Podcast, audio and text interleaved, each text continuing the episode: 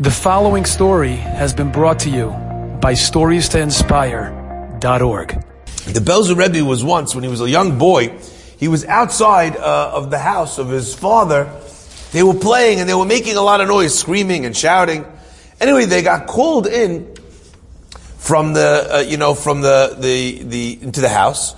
The kid comes in, the father says, you know, grandpa wants to speak to you. His grandfather was uh, one of the first, one of the earlier rabbis of the Belzer Rebbe.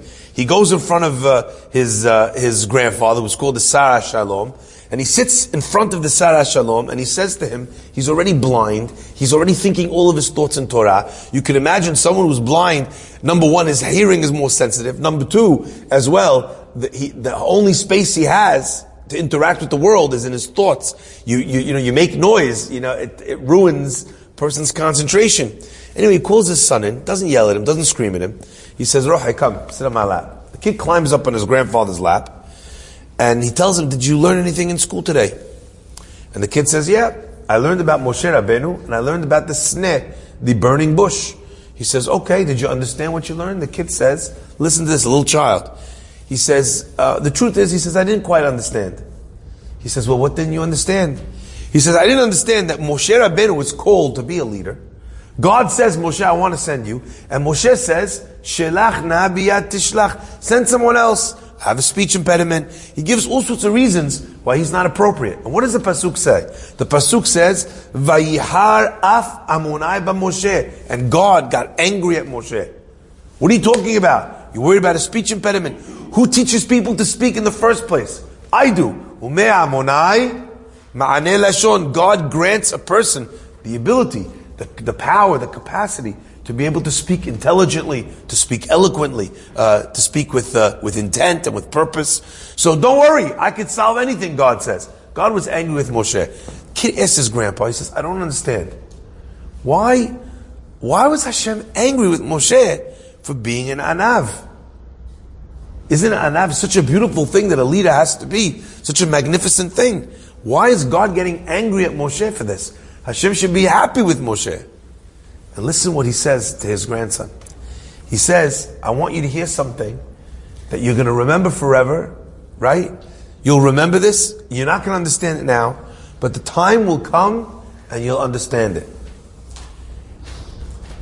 The kid looks at his grandfather, and his grandfather continues and says, When it comes time to save Jews, that's not a time for anava. Comes time to save Jews, now is not the right time for humility. God was upset with Moshe because it's great to be an anav, but not now. Now, you need to have a different path. Now you need to have the shemetz shel ge'ava, that tiny bit of, uh, of arrogance, of pride, if you will, the tiniest bit, to be able to say, if Hashem pointed to me, if Hashem said this is my job, I have to stand up and I have to do the job. Okay? And if God's telling me to do the job and I have all these reasons why I can't, well that, isn't that on some level a lack of faith that if God pointed at me, that I have enough in me or that He can give me enough to get the job done? Hashem was angry with Moshe therefore. Anyway, the kid thinks, thinks it over. Wow, he understands. Okay. You understand, Rohi? Yes. He gives him a little, uh, He'll, you know, pat on the cheek. The kid leaves. As the kid walks out, the grand, the father sees him walking out of this meeting with the grandfather, the great rabbi. He says, "What did Grandpa tell you?" And the Belzer Rebbe told his students, "I looked at my father, and I couldn't remember. It like flew out of my head. I didn't. Just, even it was two seconds ago, but it was like, oh my! I was like drawing a blank. I didn't understand." But I went on. I was a kid. I went to play. Years passed, and my grandpa passed away. And then my father became the rabbi. And my father became the rabbi. I learned from my father and my grandfather. But then my father passed away. And I, at a relatively young age, was asked to sit on the seat, on the throne of being the grand rabbi of all of the Belz Hasidut. And I thought to myself, how could I sit in that place?